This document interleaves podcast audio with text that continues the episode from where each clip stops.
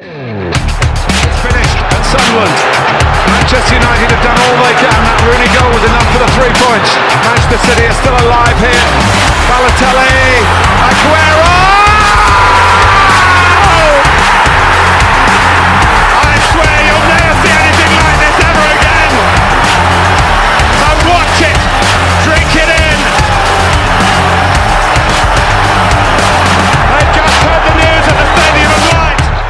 Welcome, Blues, to episode 16 of the Bolt from the Blue podcast. I'm joined as usual by Walter Smith. Hi, Walter, how are you doing? Very well indeed, thank you very much. And also, the third member of our new lineup, Victoria Gregory from the official Chicago Manchester City Supporters Club. Hi, Vic, how are you doing? Hello, I'm grand, thank you. Okay, guys, well, we don't have to worry too much about what should be top of the agenda today because during the last 30 or 40 minutes, Raheem Sterling's only just been and gone and scored two goals against Spain in their own backyard. What do you think of that, Vic? So is that Raheem Sterling who's top of the league? That's the That one. Raheem Sterling. That's the one. yeah, absolutely fantastic. Hopefully that'll silence a few of his critics. Walter, what do you think about this? Is that going to shut up the naysayers who are, uh, are yelling nonsense at Raheem? Well, at least he can have a breakfast without guilt in the morning. And the Daily Mail, much as a dirty rag that it is, and the, the stories they invent for their readership, the agenda that they've created, there must be a Daily Mail journalist crying into his teapot tonight. We all know as City fans the quality that he possesses and the quality that he possesses in a pep team because he's given that much more freedom in a pep team. It's not structured as the England team because you've got to be looking at a young player who's banging goals in for fun, left, right, and centre, and has been instrumental in the way we play. And let's get this right: this is the greatest ever Premiership team with the hundred points. And then when he pulls on the white shirt of England, it's a case of, Ugh. and then you look at the amount of abuse that he gets, and you sometimes wonder why he bothers turning up at all. But he certainly turned up tonight, and I reckon if if, if anybody out there has put a half-time lead of three 0 on for England in Spain,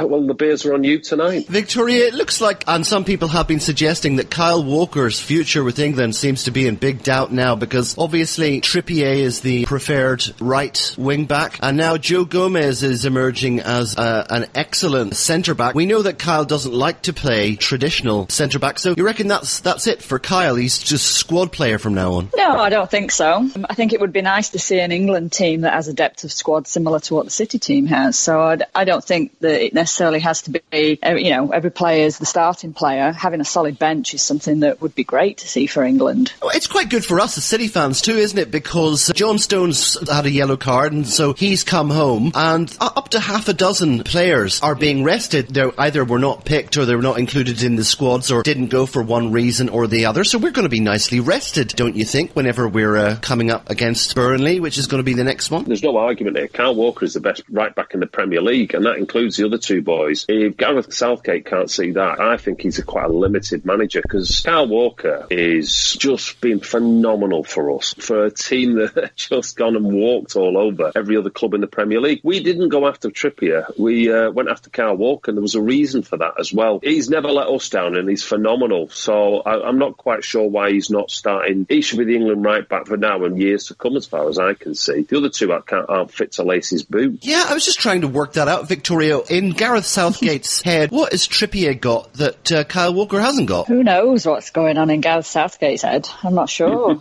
I really don't know. Uh, Wondering what tie to wear. yeah.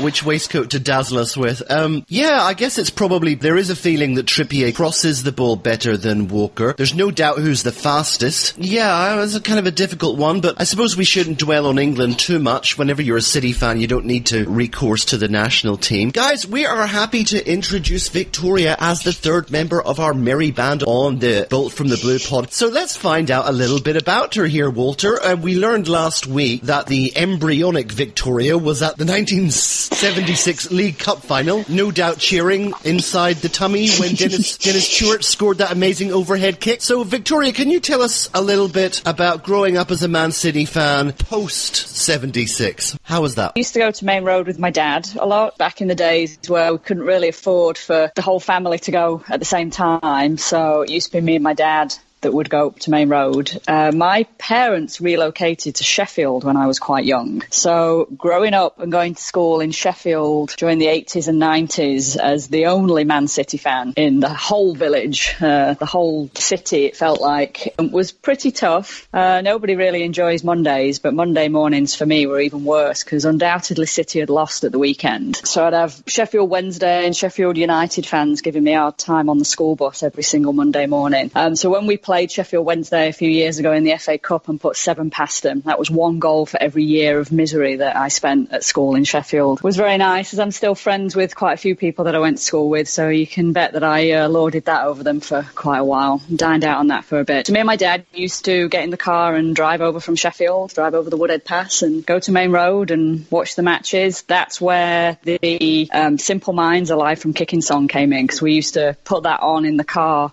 and just play that on repeat on the drive over to Maine Road, and it was mine and my dad's thing. So yeah, so uh, ten years ago now, relocated to Chicago uh, with my job, and one of the things that my dad mentioned to me when I was moving over here was to expect things that I wouldn't expect to become a lot more important to me. Um, and he said that because he was in the Navy for 12 years uh, before I was born, and he said that City became so much more important to him. They always always had been important, but it came so much more of a of a, a line back to home um, for him when he was away. I mean, he was out at sea with no communication to any friends and family back home at all and finding out football results two days after a match had taken place. And it was true when I moved here, it really did become something that was definitely part of my identity and who I was, but something that was just so important for me to keep that strong connection to. So once I was here, found a pub that a few other city supporters were hanging out in at the weekends and watching matches. And after a year or so of watching matches together, we were starting to, to build a group and we felt it was time to register as an official branch. So how do you go about starting a Man City supporters club? What what are the various hmm. steps? So it's pretty easy to, to register and get set up through the mancity.com website. There's a section now for supporters clubs. So first off, you can go and find if there is a supporters club branch near you, and if there is, where they watch matches and how to get in touch with them. And if there's not, there's information on how you can set a branch up. One of the things that I always recommend people that contact me from other places in the US that are, are looking at doing this is to have got together as a group and watch some matches together and found a pub that's going to open for you, whatever time zone you're in, and get that group solidified and getting together week in, week out for at least one season, if not a bit, little bit longer. Because one thing that is impossible to do with these branches is run it as an individual person. You do need help. Uh, there's a lot of administration to do. Uh, there's a lot of email communication to keep on top of, and it's difficult to, it's impossible to do. It's not just difficult to do that as a one man band. So you do need other people that are going to help take on certain roles within the branch, whether that's, you know, signing new people up for membership, you know, keeping on top of the social media, all the different channels that we have, making sure we communicate with other branches. When we have the pre-season tours, helping with things for that. So it's important to start a group and get that group solidified. And then from there, you can contact City and away you go. Let's bring in uh, Walter here. Walter, I've never asked you this before. Have you ever been a member of a City supporters club or are you affiliated in any way with uh, with one? No, not really. Being in Manchester, you know, it's, it's not vital connection to a faraway city, is it? I've had some dealings with the North of Bury. I've obviously met up with Blue Moon Dallas, so, you know, the Dallas guys. But as being up, a paid up member, not really. It's, uh, it's always seemed something to me that's somebody does that's far away. Yeah, absolutely. And I know I, I can understand exactly what Vic was saying. Sometimes you have to leave a place to truly fall in love with it. And if you leave a place, I mean, I was down in London for a while in the nineties, and I mean, I, I used to love going to the city away games then. So we went to some weird and wonderful places, whether it was Colchester or Luton or Gillingham, York you know, City. that sort of south.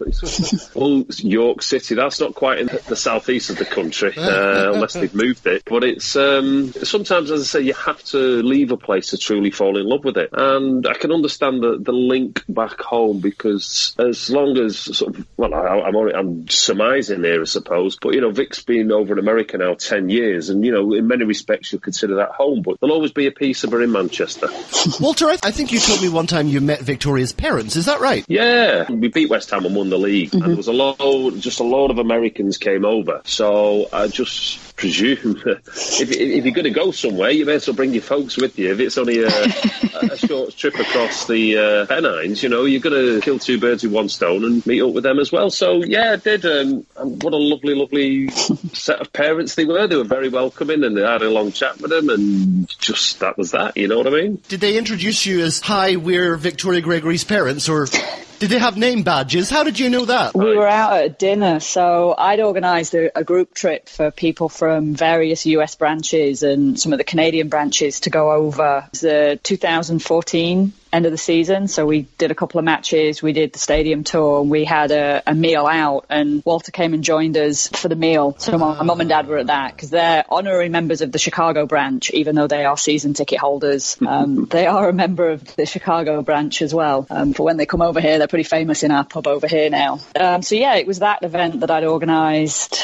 as a trip over for a group of people, which we'll look at doing again. I don't know if it'll be this season. Um, there's an awful lot of work work involved with getting like 40 plus people from different cities within the US all into Manchester for the same football match. Um, but we'll definitely look at doing it again. Wow, degrees of Kevin Bacon, ladies and gentlemen. These guys are linked. I know uh, Manchester's nearer to New York than New York is to Los Angeles, I believe. Mm-hmm. Wow. Yep. So it's just it, that, that's the sort of scale of the country that you're talking yeah. about. So I can appreciate, and you're talking different time zones. You know, somebody, mm-hmm. God knows what time some of the uh, Americans have to get up you know, just to take in a game of football. Well, I always think when I'm ready to complain about having to get up early on a Saturday or Sunday, I think about the people over on the West Coast who are two hours earlier. So if it's 6:30 a.m. in Chicago, 7:30 a.m. for New York and on the East Coast, but that's 4:30 a.m. for the West Coasters, and they're up and they're at the pub and they're watching the games at that time. Yeah, that's a funny thing. Someone has been asking me about starting a, a Man City supporters club here in Seoul. There actually isn't one, but um, one person said to me, "Well, good luck trying to get a pub that's going to open up at that that time of the morning, because uh, obviously you're talking about like it's a three o'clock game, then it's going to be uh, we're nine hours ahead normally, so that's like midnight, and then if it's obviously a five thirty, then it's after midnight and, and all the rest of it. So, uh, Victoria, what is the weirdest sort of time that you have been watching a game at? So it would be the six a.m., six thirty a.m. on a Saturday or Sunday morning. Um, um, right. And I think the, the most brutal of those is when it's in the depths of winter and it's like minus 30 Celsius outside, but we're getting up and putting our uh, Arctic parkas and snow boots on to trudge down to the pub to still watch the game. Last winter, there was one very early kickoff and my cab was stuck behind a snowplow at the bottom of the road. um, so yeah, they're they're the ones that tend to be a little bit more kind of tougher to get the the whole group out to the pub. But we always still have a really good turnout, regardless of you always say it's rain, shine, and in the midst of blizzards and minus thirty Celsius temperatures. Walter, if you're at home, you're not actually at the game. How do you watch City? Um, Just at home on the TV, or do you go and watch it with other people? What do you do? It depends. Uh, uh, what time kickoffs at. I always like to watch it in a pub, and I think that, that that's often what leads to a club setting up because mm-hmm. people prefer that. People want to share that emotional sharing, I suppose. So if I'm sat there at home, City scored a goal, and I'm like jumping up and down, and you know nobody else is there, so you know that's the case. So it's sort of dead, and I suppose that's why people go to Twitter then because maybe they, they can share that way. I mean, I don't know. If it's an away game, you know, uh, again, I'd like to always try and get to the pub to watch it. Always nice to have a couple of pints, you know. How many supporter clubs are the Man City supporter clubs are there in America right now? In the US, there are now 33. And you mentioned that second to mm-hmm. England, that's the highest number. Yep. So in total, there are now 255 branches across 55 countries. Wow. Um, so yeah, there's 33 in the US. There are six in Canada. You've got five over in Australia. 108 branches are in England. In America, though, would you say that maybe New York is the biggest one, or the original one, the mother of them all, or? Um, I'm not sure which was the first one that was set up because I know Boston was one of the early ones. Um, I think New York was as well, and they were definitely definitely the biggest for a long time. I know that I think Chicago are, are chasing them in terms of the number of members right now. We we closed our membership book last season with just over 80 members, and you closed the book like in the mafia. Yep. oh my gosh. Um, um, the start of this season already, we've got 109 members signed up to the branch. Um, a lot of that, you know, that increase came with the pre-season tour that was here and came through Chicago. Um, that helped us generate some more memberships. Um, but one of the things that we do in Chicago is we, you know, we pay membership dues back to the mothership in Manchester. But part of our dues that we charge, we actually give half of our dues directly to our fundraising efforts. Um, what a lot of people don't know is that Manchester City built a city in the community football pitch here in Chicago. So there's some in New York.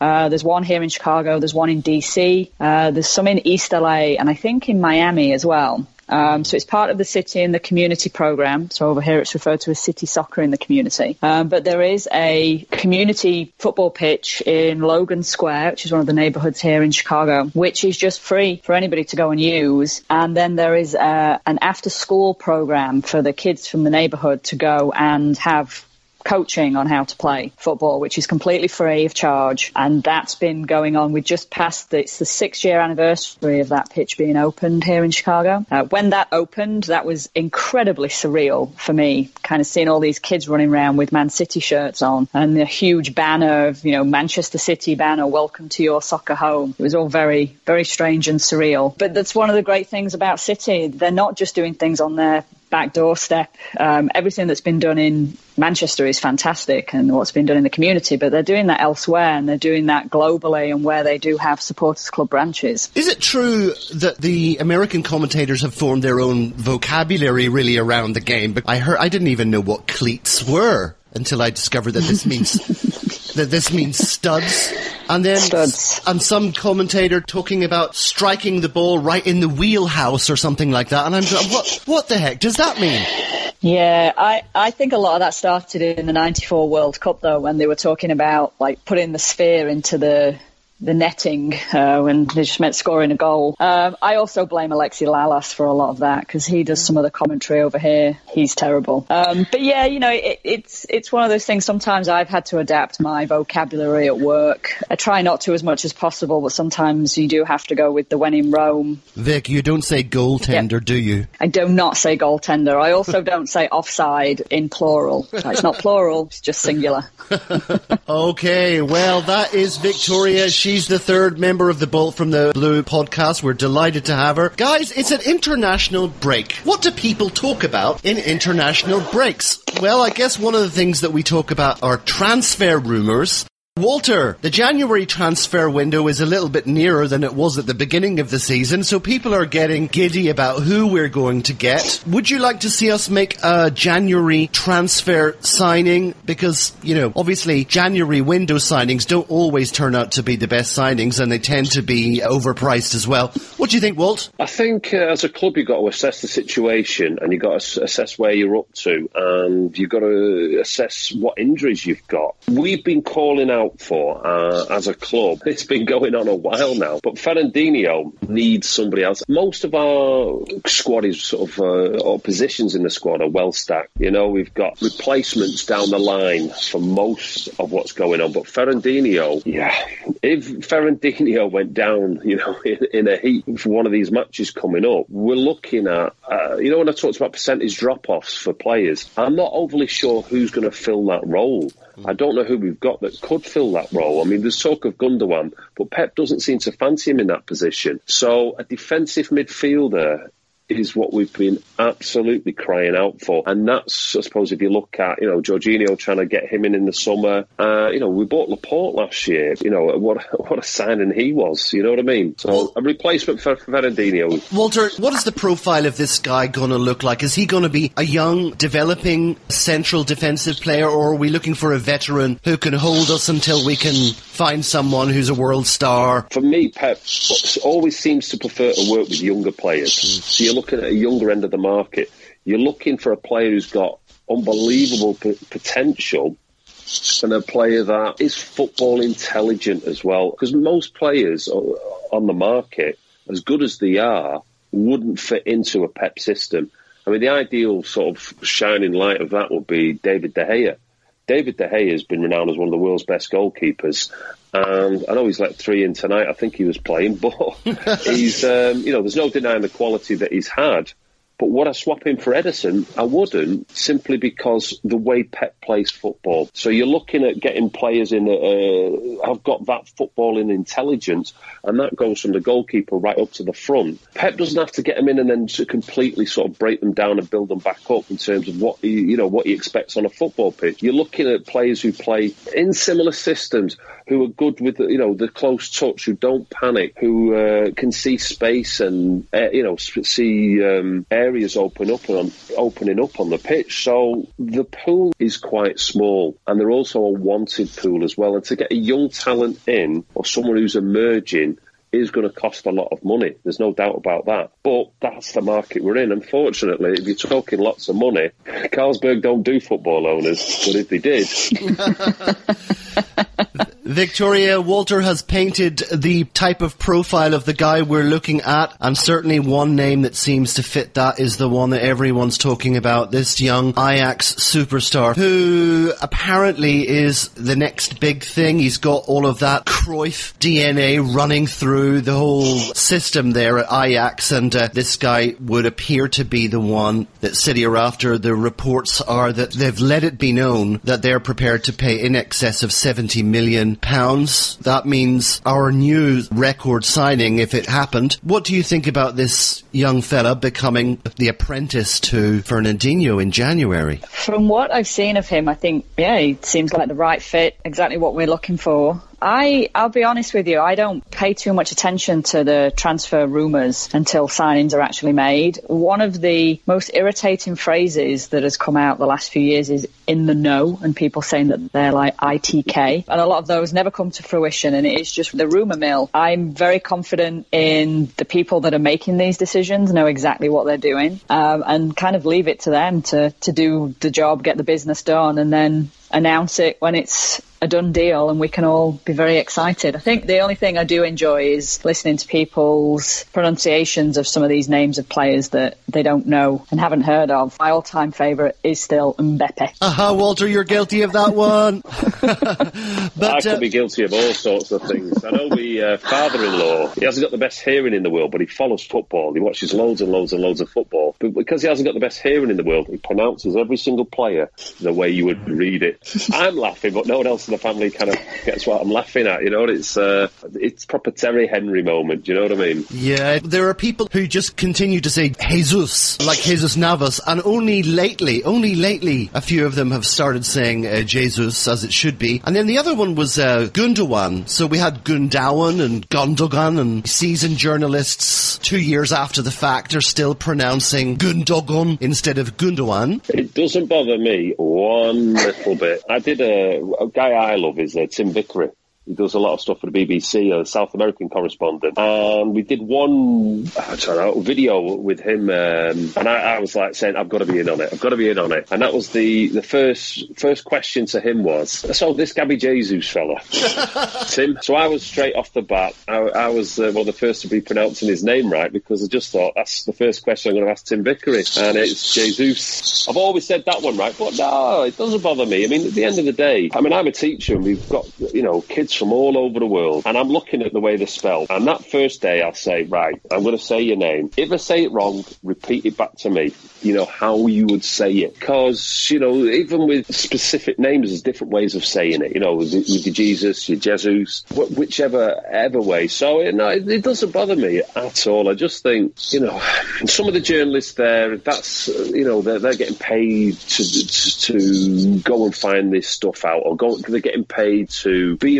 informative and accurate. So does it bother me? No, but I just think it shows a slight lack of not respect, but just ignorance on the journalist's behalf. But it says more about them than it does about me or anybody else. But let's not forget we let's not forget we wouldn't have one of City's greatest icons without the mispronunciation of uh, Imre Banana's name. Absolutely, yeah. This Um, is true. Well, Robinho's pronounced wrong. People people will say Robinho, Robinho, Robinho, and it's Hopinho. You know, it's, it's a H sound, and um, so that's you know it doesn't rile anybody. That you know, I think a lot of things are said with the best intentions, aren't they? You know, no one's disrespecting him. You know, you see a big R there, and every single word that you pronounce starts with with an R is an R. So you know, it's, it's one of those things. The more global we become, you know, whether it did his heading or not, I don't think anything did his, his heading, but you know, that's Yeah. just the way it is. Do you remember back in the sort of 70s and 80s whenever the latest foreigner was just called Carlos Kickaball?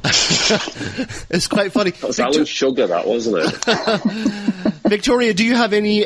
Obviously, you're dealing with people. I know there's quite a few, you know, American fans of football, and they're very, very knowledgeable. They know everything. But do you find that you're correcting people and getting irked a little bit by weird, you know, manifestations of uh, common phrases and things that we say? in Not really, no. I, I try and do my best just to help educate rather than criticise. So, you know, so as people get some of the, the language right. But it's the same, you know, I ask people to do the same for me if I'm at an ice hockey game and I don't know the correct terminology. Um, I would hope that my friends do the same for me. So just more as, you know, correcting things of it's not a goaltender, it's a goalkeeper, it's not a PK, it's a penalty. Are there any other weird ones that um, that you've come across?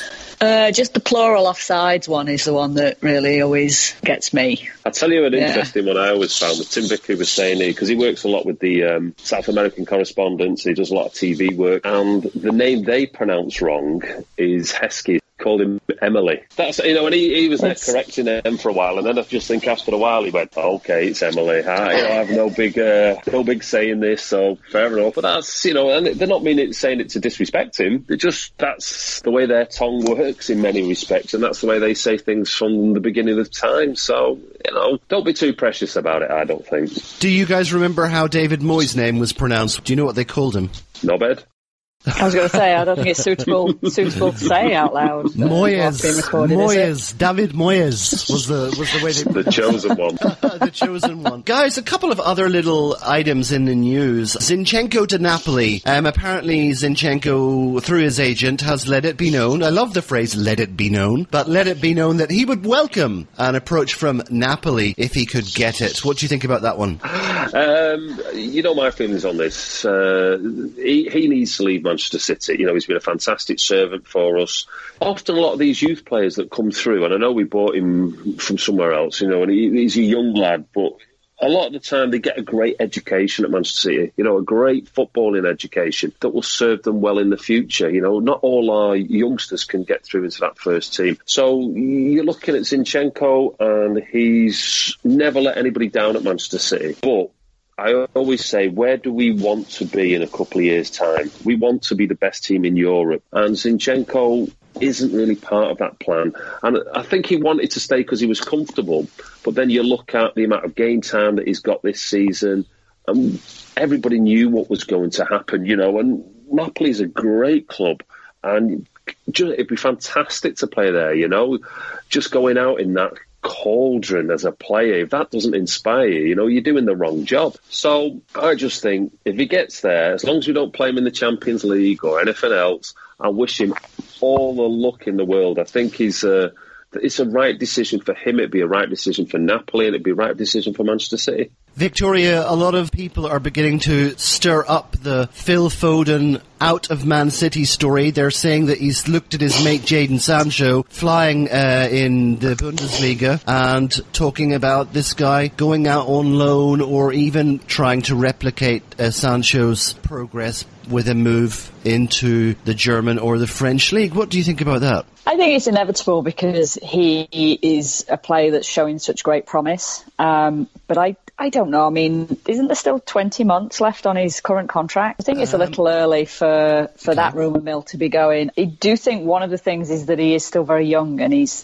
very slight as well. And whether you want to put him in the Premier League games where he's probably going to get, uh, you know, kicked about a little bit, it's very, very physical. It's one of the things that I, I explain to people over here when we're watching matches when they're frustrated that like Phil Foden's not in the starting 11 and he's not playing right from the get-go. And it is well you have to remember that he's young. And what we don't want is for him to get an injury that affects the rest of his career. And we've seen you know a lot of players where that's happened. Mm. so it's you know he's still very very young. He's got a lot to learn. And I think Pep's the right person for him to be under to learn that. Walter do you think it would help Foden's development if he did a little loan spell out in France or Germany? Well, there's two different ways of looking at it. Uh, he's getting, for me, the best education in world football because I think Pep's that good.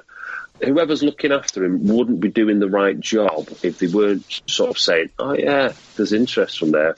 We fancy that," because that puts pressure on City to, you know, to not take advantage of the fact that he's a City fan and pay him, you know, whatever the going rate for a player is.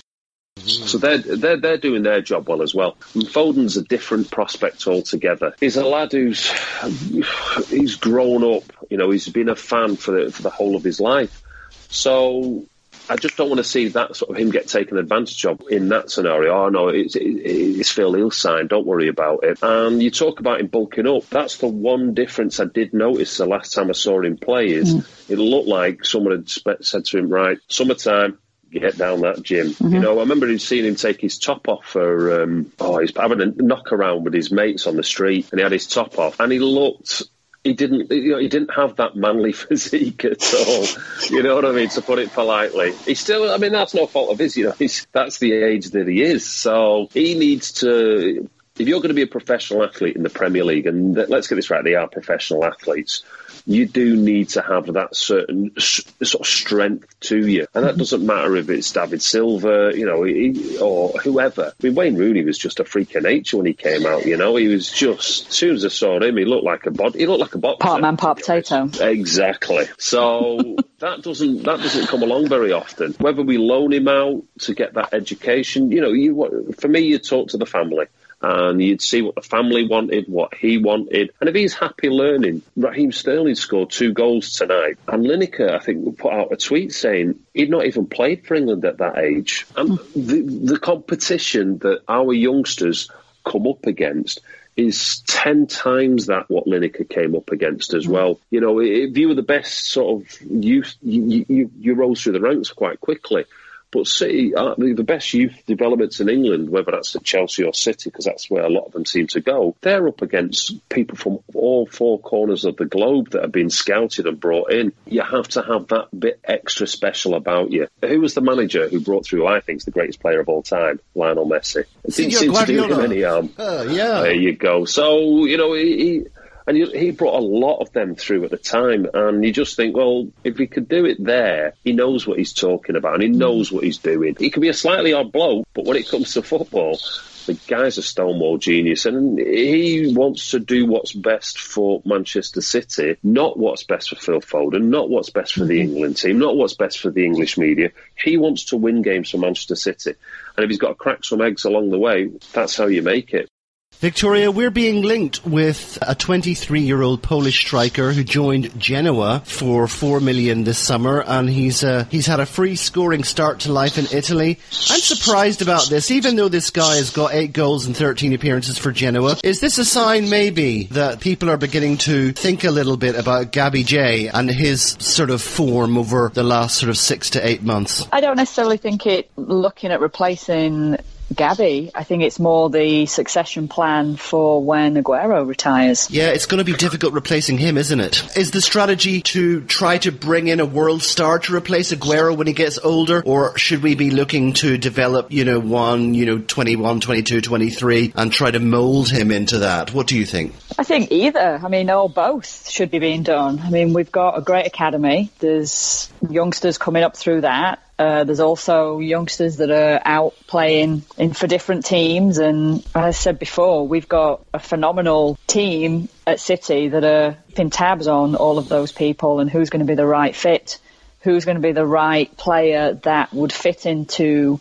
Pep's system, but perhaps not immediately fit into his system, but could be honed to fit into his system. I mean, mm-hmm. whoever thought that Delph was going to be the player that he's turned out to be, playing under Pep and being trained by Pep. So I think, you know, there's a lot of exciting things to come from our academy. Not every player in our academy is going to play in the first team. The academy is there to make money and it's a business structure as part of the club. So there are players that come through the academy and then we will quite rightly sell on and make money on those. That's the whole point of a good academy. Not just finding the next, you know, a full squad of players that have all come through the academy. Um, but I think we're starting to see the fruits of the labour from the last few years of that academy and the changes that were made 10 years ago, you know, with the academy players training with the first team, there's not the delineation between the first team players and the academy players now. They do train together, they eat together, they hang out together, and that's very important. Um, but just the training facilities and, and what is happening at the, the CFA is, is just amazing. Walter, we had a question from a listener. I can't quite recall the exact wording, but the point being made was that City have got much more to fear from Sarri ball at Chelsea than they do from uh, Liverpool and their counter-pressing style. What do you think about that? It's early days, isn't it? Uh, you know, the Premier League, nobody wins the Premier League before Christmas. I mean, the nearest that ever came to that was us last year. And even when we were X amount of points ahead, you know, City fans were still panicking if we were drawn at half time. I just think Sarri seems to fit nicely into Chelsea and he's got his main cog from Napoli. That was a great buy for them. And, you know, Chelsea are no mugs either. They, they seem to have an off season and an on season. And Hazard is just ripping it up. The guy looks phenomenal. Whether they've got enough to get them over the line, I still think they're weak up front. And I think they haven't properly replaced Diego Costa as well. If you added him into the mix as well, that'd just be phenomenal. Because Diego Costa was one of those players that everybody hated unless he played for your team, and then you absolutely loved him. And that's the way it should be in many respects, you know. For me, it's a case of who's going to finish second and third. Is it Liverpool or Chelsea? That's how confident I feel. At this moment, I'd still go with Liverpool, to be honest, because I think they've had a little bit longer under Klopp, and Klopp is the perfect fit for them. Mm. But also, they've added squad depth as well, which was severely lacking last year. First place or second place, I'm going to go Liverpool. Third place, Chelsea. And fourth place, I think it'd be Arsenal, because they seem to be mm. on fire under Emery as well. So, you know, unfortunately for United fans, I think they're going to miss out on Champions League. Ah, uh, boo hoo, I say. Um, Sad trombone sound. tiny violins. Victoria, let's talk about upcoming fixtures. So the mm-hmm. next one is Saturday, 20th of October, at home against Burnley. Let's play a game, Vic. 60 seconds. Tell me everything you know about Burnley. Go. Play at Turf Moor. Mike Summerbee played for them back in the day. Joe Hart's there now. Not too far away. Still, you know, our neighbours. Probably about it, really. I think Sean Dyche is an underrated manager, and he caused us uh, quite a few problems last year. You know, they, they had a, a, fairly decent game at our place, and then it was the the one one at their place. They're, they're organised and they're well organised, and I think the best thing to happen to Burnley was getting knocked out of the uh, Europa League because now he's got his focus. Arguably, they've got the greatest collection of English goalkeepers ever. just sort of sat there. I mean, Joe Hart's there, it, uh, Pope's there because I remember Gabby Jesus uh, scored against him and that was a headline in the making. It's just incredibly well organised and they do struggle to get goals. I mean, I, I, like Burnley, you know what I mean? They're just, they're a team that did very well last year. He got them into the top half of the table, which is was an ultra sort of competitive league as well, because the amount of money that gets spent in the Premier League not necessarily by Burnley, but for him to be competing year in, year out on that basis, you know, it's uh, good luck to him, but the, this should be cannon fodder for us, and we should be looking at three points. Here's a pop quiz for both of you podsters. Burnley have three players tied for the position of top goal scorer on two goals each. Can any of you guys name one of those three players?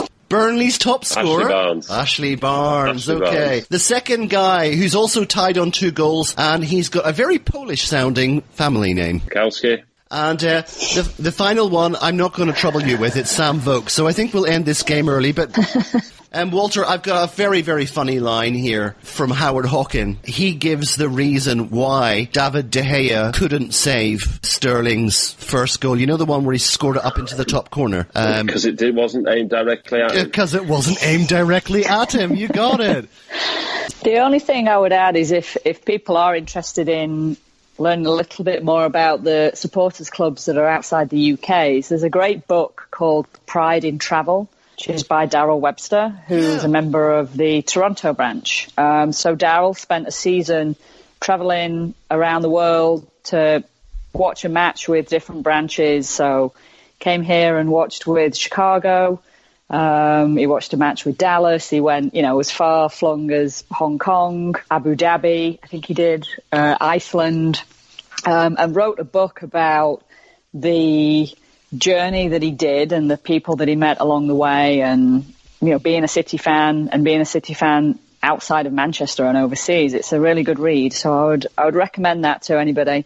Uh, put it on your Christmas list. I tell you, I was watching the other day, which is quite apt because it's got a double meaning. The Blues Brothers. Filmed in Chicago. obviously, sit- There you go. Well, the car chase scenes in Chicago. I mean, that was in 1979, 1980. So I don't know how much different it is, but I suppose a lot of the buildings will still be there. Yeah, most of that, the car chase scene is underneath the L tracks. Um, so that's all still there. Um, a lot of like some of the Batman films have been filmed around those areas as well. And Lower Wacker Drive is used for a lot of film and TV. Um, but yeah, no, Blues Brothers is a great film. It's the best musical ever made. But The only the one bit when uh, when the Nazis drive their car off off the bridge, Yeah. you see it falling down. That's actually Yeah. Milwaukee. That was that bit was filmed in Milwaukee, not in Chicago. about when they, they drive the, over the bridge and all the Nazis have to jump off? Yeah, so that that's in Milwaukee. Which Right. Not the, they don't drive off the bridge. The, it's in a park and they're demonstrating, and the Blues Brothers drive over the bridge, and they all have to jump off. Oh yeah, yeah. That's I think that's in Chicago. Did they do Blues Brothers tour? They do. Yep. Do. guys, which famous long-running 70s sitcom was set in Milwaukee? Happy days. Happy Days. Okay. There is a bronze statue of the Fonz in Milwaukee that has had the Manchester City flag draped across him, and there are photographs of that. Outstanding. outstanding. Yeah. Yeah. Well, I just Uh-huh. hope there's a lot of people in South Korea that pronounce all the Manchester City players' names correctly. Absolutely. I, I insist upon it. Okay, everyone, let's wrap it up here. Thank you very much to Walter Smith. Walter, looking forward to see you on the next pod. Yeah, yeah, yeah. Have a good week, Blues, and I hope it's uh, three happy points against Burnley. And thank you to Victoria. Victoria, look forward to hearing from you on the next episode. See you soon, and uh, let's all give Joe Hart a round of applause when he comes back, and then we'll put eight past him. Stay tuned for the next episode. Have one on us and up the blues. I love